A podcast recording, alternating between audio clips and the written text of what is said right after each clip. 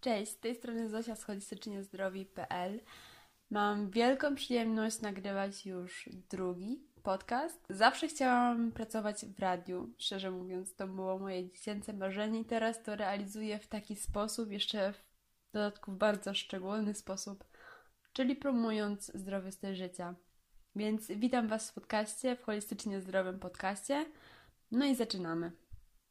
Dzisiejszym tematem będzie to, jak poradzić sobie ze słodyczami, ponieważ to jest bardzo, bardzo często zgłaszany problem wśród moich pacjentów podopiecznych, którzy po prostu nie wiedzą, jak ograniczyć, jak zmniejszyć ochotę na słodycze, jak sprawić, aby one tak nie kusiły. I dzisiaj chciałabym powiedzieć o przyczynach tego, dlaczego mamy ogromną ochotę na słodycze, czasami nie do poskromienia, bo uważam, że wyrywanie przyczyn problemów jest prawdziwą drogą do powodzenia, do sukcesu, do tego, aby sobie z problemem poradzić. Mówiąc obrazowo, to tak jakby wyrywać chwasty i kosić chwasty. Jeżeli je kosimy, one prędzej czy później odrosną. Jeżeli natomiast wyrywamy je z korzeniami, jest na to o wiele mniejsza szansa. Ostatnio wydałam słodki jadłospis, czyli taki jadłospis, który ma na celu pomoc w ograniczeniu ochoty na słodycze i do jadłospisu dołączony jest e-book. W tym e-booku właśnie znajduje się 10 ćwiczeń, które pozwalają te przyczyny znaleźć i pozwalają je rozwiązać. Na początku muszę wspomnieć, że również ja byłam ogromnym słodyczoholikiem i potrafiłam kiedyś zjeść kilka czekolad w odstępie godziny. Obecnie ten problem mnie już nie dotyczy, dlatego też uważam, że mogę się podzielić swoimi sposobami na to, jak sobie właśnie poradzić ze słodyczami. Przede wszystkim u źródła tego, zwłaszcza u kobiet, to jest właśnie takie szczególnie dla kobiet ważne, żeby wiedzieć, dlaczego chcemy jeść zdrowo, żeby robić to z powodu tego, że chcemy o siebie dbać, a nie z powodu tego, że chcemy sprostać jakimś ideałom, nierealnym obrazom sylwetki, chcemy kogoś naśladować, komuś dorównać, wyglądać jak ktoś. Obserwujemy często w social mediach jakieś gwiazdy, znane osoby, które pozują i sprawiają wrażenie, jakby ich ciało było pod każdym kątem idealne i wspaniałe. I aby do tego dorównać i aby właśnie spełnić takie standardy, czasem właśnie katujemy swoje ciało. A moim zdaniem takim najważniejszym celem i takim powodem, dla którego powinniśmy zdrowo jeść, jest właśnie to, aby o siebie dbać. Aby dbać o swoje zdrowie, a dobry wygląd nie powinien być jedynie przyczyną, aby dbać o siebie, ale też właśnie efektem tego. Na początku też chciałabym powiedzieć o uzależnieniu od słodyczy, ponieważ wiele osób zasłania się tym, że jest uzależnionych od słodyczy, więc nie mogą nic z tym zrobić. Natomiast z fizjologicznego punktu widzenia coś takiego jak uzależnienie od słodyczy nie istnieje, dlatego że glukoza, czyli ten składnik, który jest, w które słodycze są bogate, nie jest substancją psychoaktywną. Pobudza w mózgu układ nagrody, czyli taki układ, w którym dopamina wydzielana sprawia, że czujemy się dobrze, że czujemy się przyjemnie, natomiast nie jest to pobudzenie w takim stopniu, jak generują go różne substancje psychoaktywne. Mamy dwa rodzaje uzależnienia. Uzależnienie psychologiczne i uzależnienie fizyczne, natomiast właśnie to uzależnienie fizyczne jest związane z substancją psychoaktywną, a psychologiczne od pewnej czynności, więc możemy ewentualnie wzmocnić w sobie ten nawyk sięgania po coś słodkiego, dlatego że właśnie słodycze pobudzają układ nagrody w mózgu i sprawiają, że czujemy się przyjemnie. Jednak argument, że jesteśmy uzależnieni, nie znajduje tutaj 100% poparcia w nauce. Dla naszego mózgu jest wygodne trwanie w nawyku, dlatego że każda zmiana utartych szlaków, utartych ścieżek w mózgu wiąże się z wydatkowaniem dodatkowej energii i z pewnym dyskomfortem. Dlatego, jeżeli chcemy zmiany, to powinniśmy być przygotowani na to i zaakceptować, że przez pewien czas będzie występować pewien dyskomfort i że jest to zupełnie normalne i nie ma w tym niczego dziwnego. To jest tak samo jak z nauką gry na pianinie czy z nauką nowego języka. Z czasem zacznie nam przychodzić to po prostu coraz łatwiej i po prostu trzeba to powtórzyć wiele razy przećwiczyć. I teraz chciałabym też powiedzieć o przyczynach, dlaczego czasem mamy większą niż chcielibyśmy ochotę na słodycze. Podzieliłabym te przyczyny na dwie grupy. Przyczyny czysto dietetyczne, związane z jakimiś błędami popełnionymi w diecie, i przyczyny psychologiczne. I zacznę od tych dietetycznych, ponieważ je stosunkowo łatwiej jest wyeliminować i bilansując dietę w odpowiedni sposób możemy automatycznie dosyć szybko zadziałać właśnie w kierunku ograniczenia spożywania słodyczy. I pierwszym z takich sposobów, pierwszym z przyczyn jest to, że czasami po prostu nasza dieta ma za małą ilość energii. Często to się zdarza szczególnie u osób, które się odchudzają, które są na diecie redukcyjnej. Wybierają one za niską ilość kalorii w stosunku do swojego zapotrzebowania i naturalną reakcją organizmu jest to, że on będzie dążył, aby tą energię brakującą uzupełnić. Dlatego też właśnie, kiedy stosujemy diety redukcyjne, to ta redukcja powinna być możliwie minimalna, od 300 do 500 kalorii, taka nie ingerująca mocno w to, jak jedliśmy dotychczas, jaką ilość energii przyjmowaliśmy, i im redukcja jest powolniejsza, tym też jest trwalsza. Drugą kwestią często jest za mała ilość białka w diecie, ponieważ białko zwiększa wytwarzanie peptydu Y i ten peptyd odpowiada za redukcję apetytu. Kolejną przyczyną dietetyczną jest duża ilość cukrów prostych, czyli to powiedziałabym w skrócie, że to jest coś takiego, że jemy słodycze i ta ilość słodyczy w diecie jeszcze bardziej napędza jedzenie kolejnych słodyczy, ponieważ cukry proste i glukoza mają wysoki indeks glikemiczny, szybko podwyższają poziom glukozy we krwi do wysokiego poziomu i również szybko potem on spada, a ten spadek, właśnie taki gwałtowny spadek, jest sygnałem głodu i sygnałem, który pobudza nasz apetyt. Kolejną przyczyną może być to, że robimy zbyt duże odstępy między posiłkami lub pomijamy konkretne posiłki. To jest podobna sytuacja w stosunku do tego, jak mówiłam, że właśnie czasami niektóre osoby mają wręcz za mało kalorii w diecie. I kolejnym aspektem jest to, że niektóre osoby w różnych celach wykluczają węglowodany z diety, węglowodany w różnych postaciach, również jako pieczywo, kasze, makarony. I to jest takie wrzucanie wszystkiego do jednego worka bez rozróżnienia. To znaczy, mamy różne rodzaje kasz, mamy różne rodzaje ryżów, mamy ryż brązowy, mamy ryż czyli pełnoziarnisty, mamy ryż biały. I te dwa rodzaje produktów, w zasadzie tego samego, wywierają bardzo różny wpływ na nasz organizm.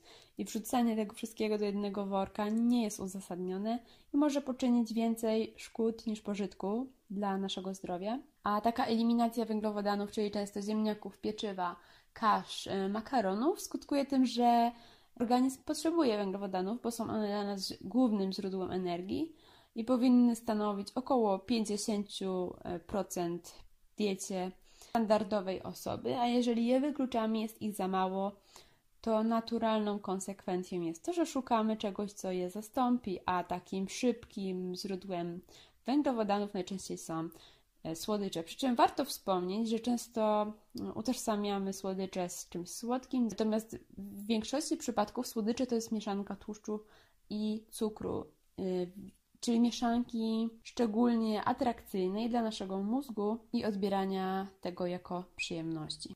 Kolejny, niedietetyczny już z kolei, czyli przechodząc tak od tych przyczyn dietetycznych do niedietetycznych, przyczyną nadmiernego problemu ze słodyczami jest niedobór snu, ponieważ prawidłowa długość snu w ciągu dnia warunkuje prawidłowe również wytwarzanie dwóch hormonów, greliny i leptyny, które regulują nasz apetyt. Grelina jest takim hormonem, przez który odczuwamy głód, a leptyna jest z kolei hormonem sytości, tak zwanym, oczywiście u zdrowych osób. Ale nie jest ważna tylko długość snu, ale również higiena snu, czyli to, w jakich warunkach śpimy, czy pomieszczenie jest dobrze wywietrzone, czy jest przede wszystkim ciemne, czy nie używamy urządzeń elektronicznych przed snem, które wytwarzają duże ilości światła niebieskiego, które z kolei ogranicza produkcję melatoniny w naszym mózgu, a melatonina jest hormonem, który nam ułatwia zasypianie. I przechodząc teraz do tych elementów i przyczyn związanych z nawykiem, chciałabym zacząć od tego, że często mylimy potrzebę zjedzenia czegoś słodkiego z innymi potrzebami. Mamy dwie główne motywacje, które nas motywują do konkretnych działań. Albo chcemy czegoś uniknąć, albo spełnić jakąś potrzebę. I te potrzeby możemy czasem zagłuszać właśnie słodyczami, które dają nam przyjemność. I można unikać na przykład, zamiast pójść spać, coś jeszcze robimy, więc podjadamy, a tak naprawdę to, czego potrzebujemy, jest po prostu odpoczynek. Możemy unikać styczności z własnymi myślami, z własnymi emocjami, z tym, co nas denerwuje, odpychać to właśnie jedząc i możemy także potrzebować z kolei odpoczynku i zajadać niedobór snu czymś słodkim. Możemy szukać sposobu na nudy i zagłuszać tą nudę jakimś jedzeniem. Możemy też szukać kontaktu z ludźmi, wyjścia do ludzi i dlatego, że nam tego brakuje w danym momencie, po prostu sięgać po słodycze.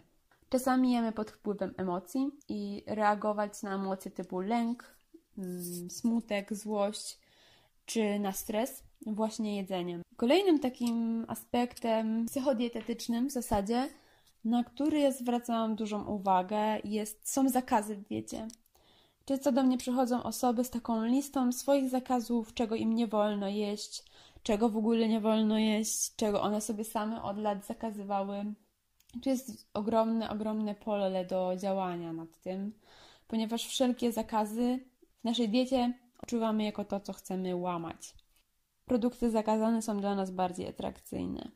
I to na początku może się wydawać trudne, ale bardzo ważne jest, żeby dać sobie takie całkowite przyzwolenie na wszystko. To znaczy, że możemy jeść wszystko bez żadnych zakazów. I to może się wydawać bardzo przerażające na początku, bo jak to? Mogę jeść wszystko? Czy ja mogę jeść czekoladę? Mogę jeść lody? I odpowiedź jest tak, że możesz. Tylko jest tutaj taki haczyk, że jeżeli Twoja dieta będzie zbilansowana i jeżeli nie będziesz sobie naprawdę przyzwalać na wszystko bez jakichkolwiek ograniczeń, to takie zbilansowanie diety po pewnym czasie sprawi, że ta ochota na słodycze będzie naturalnie mniejsza. Ale pierwszym etapem takiego udzielenia sobie przyzwolenia na wszystko może faktycznie być takie rzucenie się na produkty. I tutaj to jest już pole do współpracy z dietetykiem lub psychodietetykiem, żeby właśnie on pomógł poradzić sobie z tymi problemami i przejść z tego etapu pierwszego do etapu, w którym nie mam zakazów w diecie, a jak ich nie mam, to ich również nie łamię. I wtedy zjedzenie ciastka raz na tydzień nie będzie złamaniem zasad i porażką, tylko będzie po prostu zjedzeniem ciastka.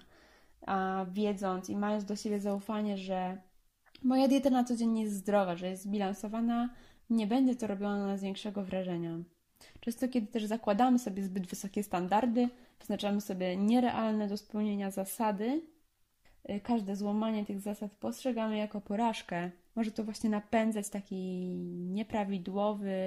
nieprawidłowe wzorce odżywiania. A czasem jemy bardzo automatycznie. Nie zastanawiamy się tego, na czym nam zależy. Bo jeżeli sobie jasno ze sobą ustalimy zasady, że zależy mi na zdrowiu, bo zależy mi na przykład na tym, żeby poprawić stan skóry, zależy mi na tym, żeby być dobrym przykładem dla moich dzieci, zależy mi, żeby uniknąć chorób, które mają podwyższone ryzyko w mojej rodzinie, ta motywacja wzrasta. I jeżeli o tym pamiętamy, powtarzamy to sobie, to jest naprawdę trudniej łamać sobie te zasady i łamać je, idąc do sklepu, idąc z koszykiem przy dziale ze słodyczami. Tylko to nie są zasady typu właśnie już nigdy więcej nie zjem ciasta, bo to jest raczej nierealne, ale zasady, w którym skupiamy się na czymś pozytywnym, na czymś, co możemy zrobić, a nie czego nam nie wolno, myślę, że są jak najbardziej na plus. A kolejny problem ze słodyczami jest taki, że często zakładamy sobie zbyt ambitne, nierealne cele. To znaczy, jeżeli dotychczas jedliśmy codziennie drożdżówkę do kawy, czy codziennie o 12:00 był czas na batonika, to zmiana typu, że od tego tygodnia nie jem wcale słodyczy, jest w zasadzie skazane na porażkę, bo to będzie wymagało od nas ogromnej siły woli, ogromnej nakładów energii. Dlatego zawsze polecam pracę nad nawykami w takich małych krokach i wykluczenie takiego zero-jedynkowego myślenia na rzecz właśnie myślenia długoterminowego, myślenia o zdrowiu, a nie w kontekście porażek i sukcesów. I bycie po prostu ze sobą szczerym, na co w tym momencie jest dla mnie realne, a co będzie mi zrobić trudno. Czasem zbyt chyba bardzo wierzymy w swoje takie heroiczne czyny i zakładamy ich powodzenie.